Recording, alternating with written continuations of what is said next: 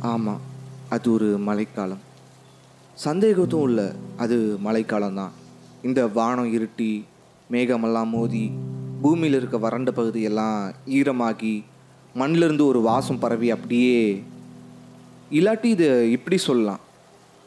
வறண்டு போன மனசு எப்படி ஒரு கவிதையை படிக்கிறப்போ ஈரமாகுமோ அதே மாதிரி பூமி படிக்கிற ஒரு அழகான கவிதை தான் மலை கொஞ்சம் ஓவராக இருக்கோ? இருந்தாலும் பரவாயில்ல. ஏன்னா என்னை எனக்கு கவிஞனாக அறிமுகப்படுத்தினது இந்த மலை தான். ரசித்து ரசித்து கவிதை எழுத கற்றுக்கிட்டேன் இதே மலை தான் அவ அப்படிங்கிற ஒரு கவிதை எனக்கு அறிமுகப்படுத்தினது. நீங்கள் நினைக்கிறது புரியுது. நான் கவிஞனா என்னன்னெலாம் எனக்கு தெரியாது. ஆனால் அவ கவிதை தான். உண்மையாக சொல்கிறேன் அவ கவிதை தான். மழைக்காலம்னு தெரிஞ்சும் கொடையை வீட்டில் மறந்து வச்சுட்டு வந்த என்ன நீங்கள் என்ன வேணால் நினைக்கலாம். அந்த கொடையை மறந்து வச்சதுனால தான் அன்றைக்கி அந்த பஸ் ஸ்டாண்ட் எனக்கு கொடை பிடிச்சிது.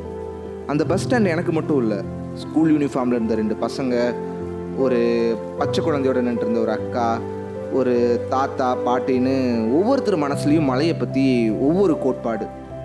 திடீர்னு அந்த ஸ்கூல் பசங்க பரீட்சை பேப்பரில் வாங்கின அந்த மார்க் எதையுமே மதிக்காமல் கிழிச்சு விட்ட கப்பல் எனக்கு எதை ஞாபகப்படுத்துச்சுன்னு சொல்லுங்களேன். ரொம்ப யோசிக்காதீங்க. அது அந்த நேரத்தில் எதையும் ஞாபகப்படுத்தல. ஆனால் இந்த மலையை விட்டு நகர்ந்த உடனே தென்றல் ஒன்று வரும் இல்லையா? அப்படியே சில்லுன்னு. அது அன்னைக்கு வரல. மாறா மறுபடியும் மழை வந்துடுச்சு. எல்லாரும் வெளியே எடுத்து வச்ச காலை மறுபடியும் உள்ளே எடுத்து வச்சுக்கிட்டோம். ஆனால் இந்த மலை இறக்கம் இல்லாததுங்க. ஏன்னு கேளுங்க. இந்த மலையை மட்டுமே ரசிச்சுட்டு நின்னவனுக்கு திடீர்னு ஒரு சிரிப்பு சத்தம். மழையை விடவும் அழகா. அப்படி ஒரு சத்தத்தை முதல் முறையாக கேட்குறான் இவன். யார் இது அப்படின்னு பார்க்கும்போது வானத்திலிருந்து குதிச்சு தற்கொலை பண்ணிக்கிற இந்த மலைத்துளி எல்லாம் அவ ரெண்டு கை நீட்டி காப்பாத்திட்டு இருந்தா. என்னடா அது? இவனுக்கு வந்த சோதனை பார்த்தீங்களா நீங்களே சொல்லுங்க. இவன் பஸ் ஸ்டாண்டுக்கு வெளியே இருந்த அந்த மலையை ரசிப்பானா? இல்லை உள்ளே இருந்த இந்த மலையை ரசிப்பானான்னு. கவிதைக்காக ரசிக்கிறான். இருந்தும் இவனை தவிர அந்த பஸ் ஸ்டாண்டில் இருந்த எல்லாத்தோட எண்ணமும் மழை சீக்கிரம் நிற்கணும் தான் இருந்தது. ஆனால் இவன் கடவுள்கிட்ட பாவம் கடவுளே எத்தனை பேர் தண்ணீர் இல்லாமல் கஷ்டப்படுறாங்க? எப்படி தான் திடீர்னு மழையை நிறுத்த உனக்கு மனசு வருதோ? அப்படின்னு புதுநலனாக கேட்குறானா ஆனால் பூரா சுயநலம் பாவி.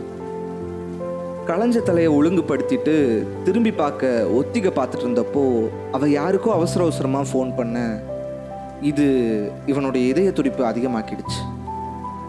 பன்னெண்டாவதுல லெட்டர் கொடுக்குறப்போ அந்த பொண்ணு வேற ஒருத்தனை காதலிக்கிறதா சொன்னதை நினச்சி பார்க்குறான்.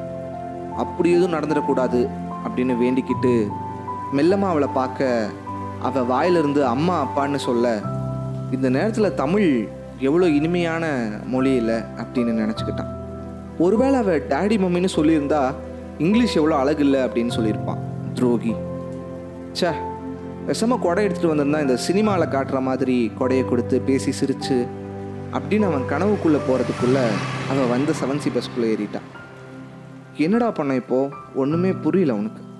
அப்போ தான் ஒரு முறை ரொம்ப பிடிச்ச பாட்டு போட்டாங்கன்னு ஊர் பேர் தெரியாத பஸ்ஸில் ஏறி போனது நினைவுக்கு வருது. முன்ன விட்ட கப்பல் ஈரமாகி தண்ணியில் முங்கி நின்னதை பார்த்து இவனுக்கு டைட்டானிக் தான் நினைவுக்கு வருது. பஸ்ஸு மெல்ல நகர ஆரம்பிக்க உலகமே பாதி நனைஞ்ச ஒரு விஷயத்தில் இவன் நனைவானா மாட்டானான்னு நான் விரைவில் சொல்கிறேன்